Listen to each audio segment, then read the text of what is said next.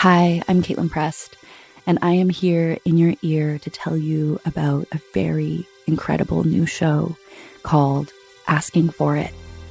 Asking for It is a darkly comedic series that follows a queer femme singer whose history of violence finds her no matter how many times she runs away. It has an original soundtrack, and it'll make you laugh, cry, and feel a little bit less alone asking for it. Subscribe now. This is a CBC podcast. Hey, I'm Acey Rowe. This is the Doc Project. We've been hearing a lot of the term new normal. It comes up as countries and communities slowly begin to imagine what life might be like in the coming weeks. But in prisons, the idea of normal has evaporated. For months, prisoners and their advocates have been warning that COVID 19 will spread like wildfire in jails. And it's happening. The end of last month, 60 inmates and eight staff at the Ontario Correctional Institute in Brampton tested positive for COVID 19. The province shut that jail down and moved some of the people being detained there to another location. A lot of the conversation around prisoners has been focused on releasing nonviolent offenders. And in recent weeks, that has been happening. Some prisoners serving sentences have been released early, others have been released temporarily. But approximately 70% of people sitting in Ontario's jails aren't necessarily offenders at all. They haven't been convicted of anything. These people are awaiting trial. They're detained, but presumed innocent. And Ontario isn't alone. According to a 2018 report by the Auditor General, across Canada, there are more people sitting in provincial and territorial jails awaiting trial or sentencing than people actually found guilty. It's been that way since 2005. And so far, as we grapple with COVID 19, there has been no coordinated approach for this group. This means that thousands of pretrial detainees and their lawyers have been left scrambling for bail, making their cases one by one. And in the push, they could be changing the way the justice system works. Over the past month, we have been following a pretrial detainee and his lawyer as they try to get him out. His case is ongoing, so we're calling him T.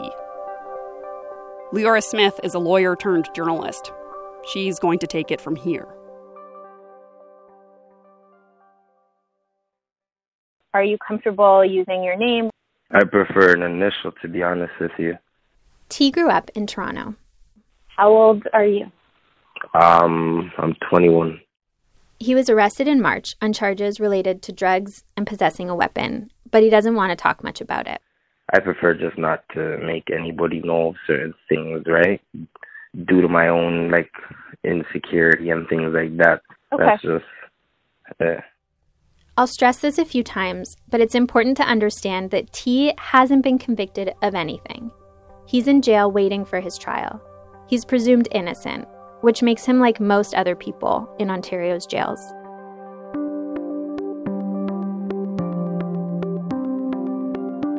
When T was arrested, he was placed in the Toronto East Detention Centre. It's where a lot of people arrested on the east side of Toronto wait for their trials. From the outside, the east looks like a big brown box, broken up by barred windows. On the other side of the windows are hundreds of prisoners. There's no real outdoor space in Toronto East Detention Centre. There's a place called a yard, but it's got cement walls. T says when you look up, you can see the sky through barbed wire. The East was built to fit 340 people, but the province now says its capacity is closer to 370, which really just means they've added more beds into the cells. Sometimes cells, which were really built for two, squeeze three people inside. When this happens, one person sleeps on the floor.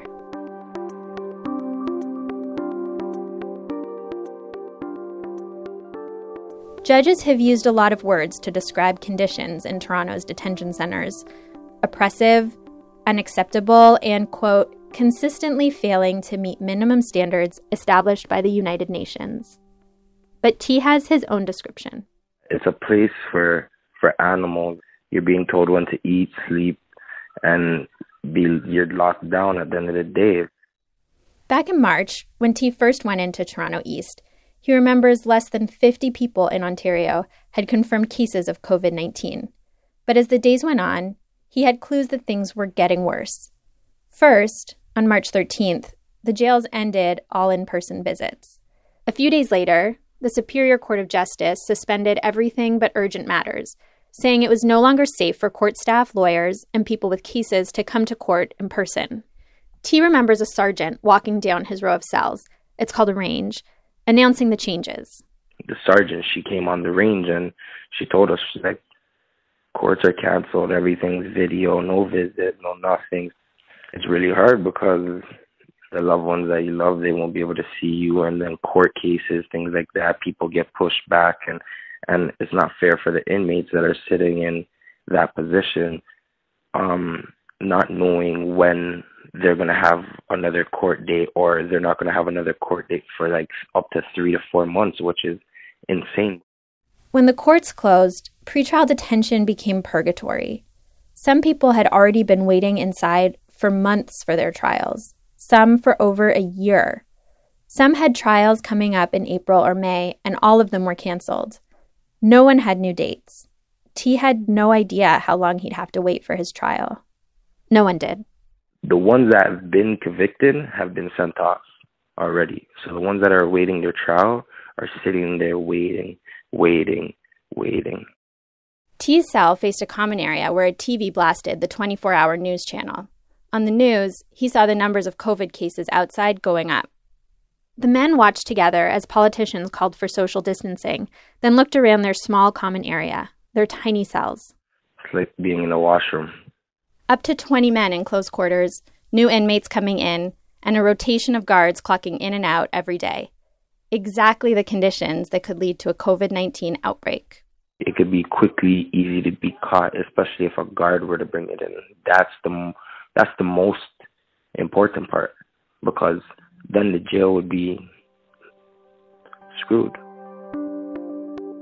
Listening to the news, people inside started to panic. A guard told T that now was the time. Don't stay in here until your trial. Find a way to make bail. If you could try and go for it, go for it. Because who knows how bad it's going to get, how fast. T took the advice. He called his lawyer and asked her to do whatever she could to get him out.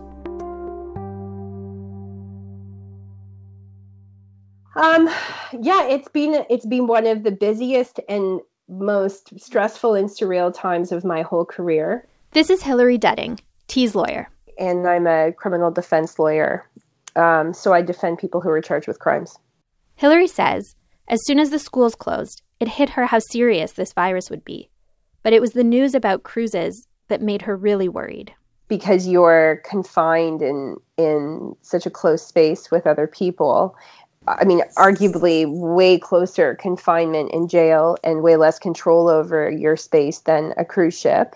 Um, but it seemed to me that if the reason that things got so out of control on cruise ships was because of those factors, they were going to be doubly a problem uh, for people in jail. It's March, and I'm talking to Hilary over Skype. While the Superior Court closed, the Ontario Court of Justice, which does most bail hearings, stayed open, but only for urgent matters. Hilary knew she had to get her people out. I spent a weekend looking at a list of all of my clients who are in custody and trying to assess as best I could whether I thought there was any way in which they could access bail. And really, the two weeks following that, I've done virtually nothing except try to actualize some of these plans. Clients also started calling her. Then she started getting calls from jail from people who weren't her clients. She told me everybody's looking for bail. To understand this story, I need to pause a minute to talk about bail. In the movies, it goes like this You get arrested, you go to court. The judge sets your bail. Maybe it's $500, maybe it's $10,000. Maybe, if you're Harvey Weinstein, it's a million dollars. You pay the bail, and you go home to wait for your trial. Or, if you can't pay your bail, you go to jail and wait there. That's not how it works in Canada. When you're arrested in Canada, the police might let you go straight away, or they might keep you in jail. If they keep you in jail, you go to a courthouse where a defense lawyer and a prosecutor, who we call a crown, look over your record and your charges. Then, the crown makes you an offer. Best case scenario, the crown just agrees to your release. You promise to come back for your court dates, and then you go home. No money, no conditions, easy. But you might not get that offer. Instead, the Crown might say, okay, I'll agree to your release, but only on certain conditions. Maybe the condition is you can't talk to certain people, or maybe that you can't have a gun. There are all kinds of things a Crown might ask for.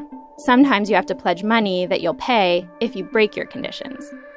A lot of the time, part of the deal is a surety. That's someone to keep track of you while you're waiting for your court date. One defense attorney told me she heard a justice of the peace call a surety, quote, your community jailer. So those were two options.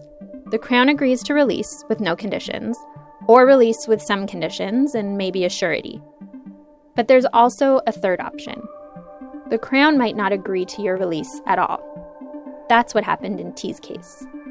If the Crown doesn't want you out, that's when you get a contested bail hearing, a contested bail hearing is high stakes. If you lose, you might stay in jail for months or even years before your trial. If you're eventually found not guilty, no one compensates you for that time. And there's another thing about bail hearings you only really get one. If you lose, you can appeal the decision, but it can be hard to win an appeal. It can also be expensive. Sometimes you have lawyer's fees. Often you have to buy the transcripts from your first bail hearing, which can run you hundreds of dollars. So you really don't ask for a bail hearing until you have a plan that you think you can win. In T's case, Hilary and T hadn't been ready with a plan like that. But now, with COVID 19, things were urgent. What was obvious was that anybody who could get out of jail, we should be trying to get out of jail.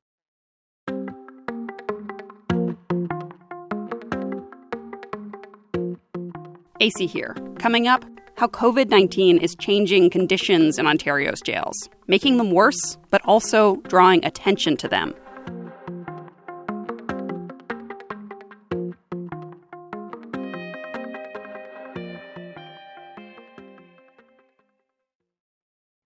Hi, I'm Caitlin Prest, and I am here in your ear to tell you about a very incredible new show called Asking for It. Asking for It is a darkly comedic series that follows a queer femme singer whose history of violence finds her no matter how many times she runs away. It has an original soundtrack, and it'll make you laugh, cry, and feel a little bit less alone. Asking for It. Subscribe now. A big part of what's scaring Hilary isn't just the threat of her clients getting sick but what the virus is doing to life and conditions inside prisons. The jails are already at a crisis point now without COVID. Judges have been extremely critical of conditions in Ontario's jails. This January, a judge called conditions in Toronto South Detention Centre, quote, deliberate state misconduct, finding one man had been locked in his cell for nearly half of his two and a half year pre-trial detention, and that he'd been given clothes, towels, and sheets stained with blood, urine, and feces. Hilary says a lot of people would be shocked by the conditions in Ontario's jails. You know, for a long time in our system, there's been a recognition that the jail conditions in this province, at least, and I think other provinces in Canada too, fall way below what uh, certainly our international obligations would require, and below just what the average Canadian would think is sort of a standard level of being for another human being who's in, in custody. Ontario jails don't look like jails on TV. In Toronto East, there's no wall of bars across each cell. Instead, each cell has a heavy door that's shut every night, closing everyone inside. During lockdowns, which happen when there are staff shortages or violent incidents, those heavy doors can stay closed for a full day, sometimes more. Food gets passed in through a hatch on the door. Now, take all that and add a pandemic. what I'm concerned about is that if staff get sick or jail guard jail guards get sick and there's not enough staffing for the unit, the way they manage that risk is they'll lock the guys down. And so I worry that um, what's going to happen is that even for healthy people, that is obviously a terrible condition to be in if you're trying to stay healthy. And even if you aren't getting sick, living under really d- dire lockdowns is going to be really, really difficult. And that's what T tells me is already beginning to happen. When I ask T what a day in Toronto East is like, he recites the schedule like he's reading it off the inside of his eyelids. 7.30 you get fed, 8 o'clock you clean, 9 o'clock you get out. You're out from 9 till 10.30. From 10.30 you're locked up, 11 you get lunch. But with COVID-19, that rigid schedule starts changing. He was never sure what was going to happen. Practically every day wasn't promised. And sure enough, there were more lockdowns.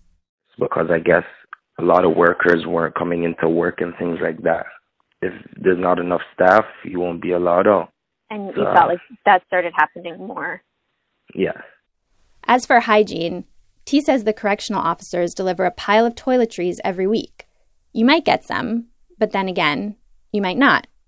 So every week they'll come with like a ton of soap and toothbrushes and toothpaste and things like that. But everybody has to divide through everybody on the range. So some people take more than what they need or what they have to, and it leaves a lot of people out of luck. According to T, access to hand sanitizer is unpredictable too. Most jails won't let prisoners have hand sanitizer at all because of the alcohol content. But T says the guards in Toronto East keep large bottles of it in the hallways between the cells and the yard. People inside figured out if you buy something from the canteen, like a small bottle of shampoo, you can save the bottle and fill it up with hand sanitizer as you walk by. And were you allowed? Like, was that, if they saw you filling up a bottle, was that fine? For some COs, it would be fine, but for others, they would make a complaint about it. The Solicitor General oversees the management of Ontario's prisons. I reached out asking them what safety measures have been put in place in the wake of COVID. In a written statement, they said, We have implemented a number of measures at all of our institutions to keep our staff and those in our custody safe. This includes proactive work to address overcrowding in our institutions with the objective to decrease the risk to public health while ensuring public safety. They said that the prison population has been reduced by 32%, some people released temporarily, some permanently. But they couldn't say how many pre-trial detainees had been released. In reference to lockdowns, they said that, quote, lockdowns are not used to prevent the spread of communicable diseases, and there is no blanket lockdown in response to COVID 19. And that there, quote, have been some staff shortages related to COVID 19. T said the randomness is what gets to him. Some days you have soap, some days you don't. Some days you can keep hand sanitizer, some days you can't. But what feels certain for T is that no matter how careful he is, as long as he's inside, he can't really keep himself safe. It's really unpredictable because we could be as clean as clean could be, but that one guard that brought it in could affect a whole lot of people a lot of people are scared because they don't know who would be the next one to come in that has it. Right. It's like it's it's it's a mind game at the end of the day. So this is what Hilary is fighting to get T away from. I think that that's absolutely my duty is to do everything I can to try to help people get out of that situation if it's in any way possible for them. It's already late March when Hilary starts trying to get T out of jail. Preparing for a complicated bail hearing can take weeks. She has a plan ready in days. Hilary and T have found a surety. Um, my mom. And so you stay at her house? Yes, I do. T is also offering to wear an ankle monitor to increase his chance of getting bail. If he gets out, he'll pay a few hundred dollars a month for it. Basically, Hilary and T need to convince a judge that whatever risk the Crown thinks T might pose can be managed that letting him go home while he waits for his trial is okay. So, why might a crown insist on jail before you're ever convicted? There are only three reasons why a court can keep someone in jail while they wait for their trial. Hilary explains them to me. One, to make sure the person attends their trial. Are they going to flee? Are they going to show up? Two, to protect public safety. The likelihood of the person reoffending in a way that puts the public in danger. And then there's a third one, and this one is a bit more complicated. And it's called the tertiary ground, and it concerns itself with whether or not the public confidence in the administration of justice would be diminished if a person was detained or released. That's a bit of lawyer speak, but basically, even if the court has faith a person will show up for their trial, and even if the court thinks their risk can be managed, the court might order them detained anyways, because they also think about how the public would feel if this person is released. It's a public safety decision, but also a public opinion one. Hilary calls this grounds the quote, send a message grounds, and she says she often sees it used to detain people on charges related to guns or to fentanyl or assaults. These are people accused of these charges, not convicted of anything. And at the end of the day, to me, I think that's where the rubber has to hit the road in COVID because this isn't the time for symbolic gestures, right? This is the time for us to say, look, there's a pandemic coming. Now, maybe for the first time, courts are using the tertiary grounds, public opinion, to think about prisoners' conditions.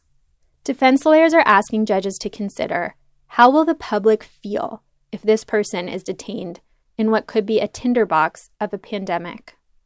According to Hilary, T's charges fall in this send a message ground. He's one of the first cases where she's going to make COVID 19 a part of the argument to get him out.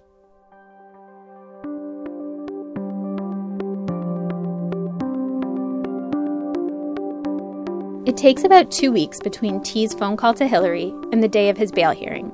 As he waits, the situation keeps getting worse. On March 19th, news breaks that a contractor at Toronto West Detention Centre tested positive. The next day, a correctional officer at Toronto South does too. March 25th, an inmate in Toronto South Detention Centre, just across town from where T is in the east, tests positive for COVID 19. On the outside, Hilary prepares for T's bail hearing, but there are still a lot of unknowns. They had set up teleconference lines for counsel to call in. Um, and so we were all kind of figuring it out as we went along, but it was very uncertain right up until the day how this was going to happen. On the day of the hearing, T's supposed to call in, but something's wrong with the system in the jail. He has to go in person. A correctional officer handcuffs T. Then he's handed off between a whole series of officers. They put him in a paddy wagon with four other prisoners. They drive him to the courtroom where justices of the peace, judges, crown lawyers, and court staff still work. They put him in a box where defendants sit. Then another guard removes T's handcuffs. No one offers T hand sanitizer. He tries not to touch his face. Meanwhile, Hilary is in her office. So Hilary dials into the court, and the bail hearing starts. Welcome to the Ontario Public Service audio conferencing system. The moderator has not yet joined the conference.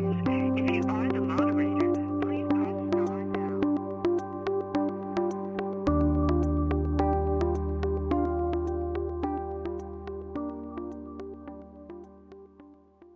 Now, because of a publication ban, I can't really tell you a lot of specifics about T's hearing.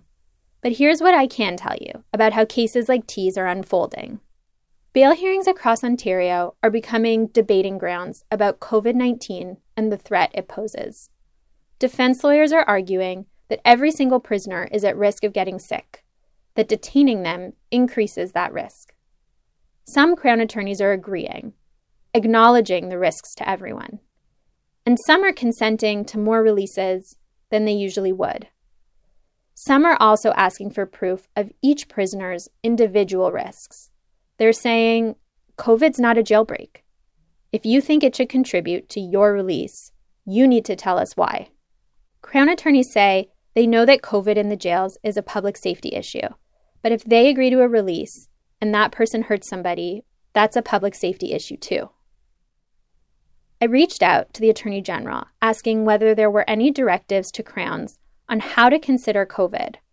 A spokesperson got back to me with a written statement. In part, it read, quote, where the prosecutor believes the release of the accused would jeopardize the safety or security of the victim or the public, and such risk cannot be appropriately mitigated by some form of community based release with conditions, the prosecutor must seek the accused detention.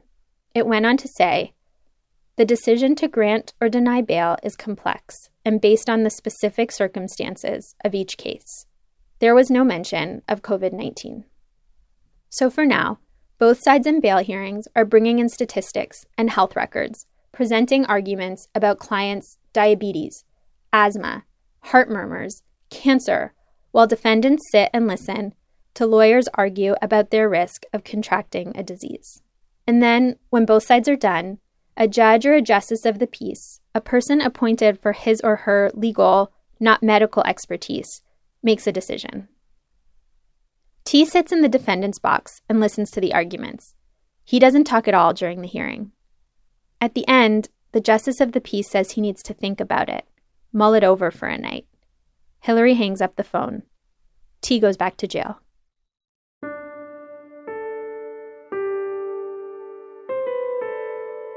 The next day, T is back in court. His mom is sitting in her car outside the courtroom, waiting for the decision. If T gets out, he'll be under house arrest at her place, and she'll need to go inside and sign some papers.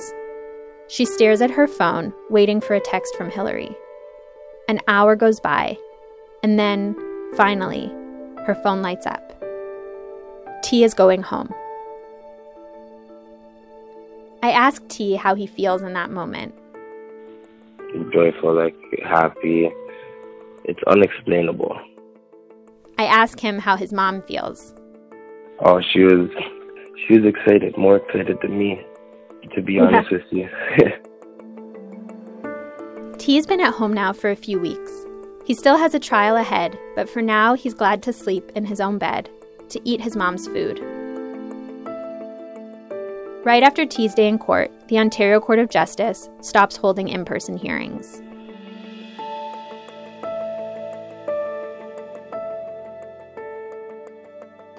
Hilary still has a whole caseload of bail hearings. Even with good faith on both sides, it took two weeks for T to work out his release plan, to find a surety, to argue his case. Now, multiply that by a few thousand people. For years, advocates have wondered what would it take to knock our broken system out of its loop and to truly reckon with the conditions in Ontario's prisons? It turns out the answer might have been a pandemic. I think everything is going to be shaken up by this. And where that lands for incarcerated people in Ontario, I don't know.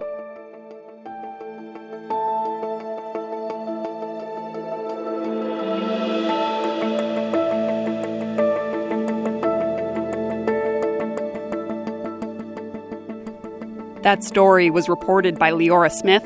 It was produced by me, Acey Rowe, and edited by Julia Pagel. Special thanks to The Current's Joan Webber. You can read more about this story at cbc.ca slash docproject. We're a small team this week. Our digital producer is Brandy Wycley. Our senior producer is Julia Pagel. I'm Acey Rowe. Thanks for listening.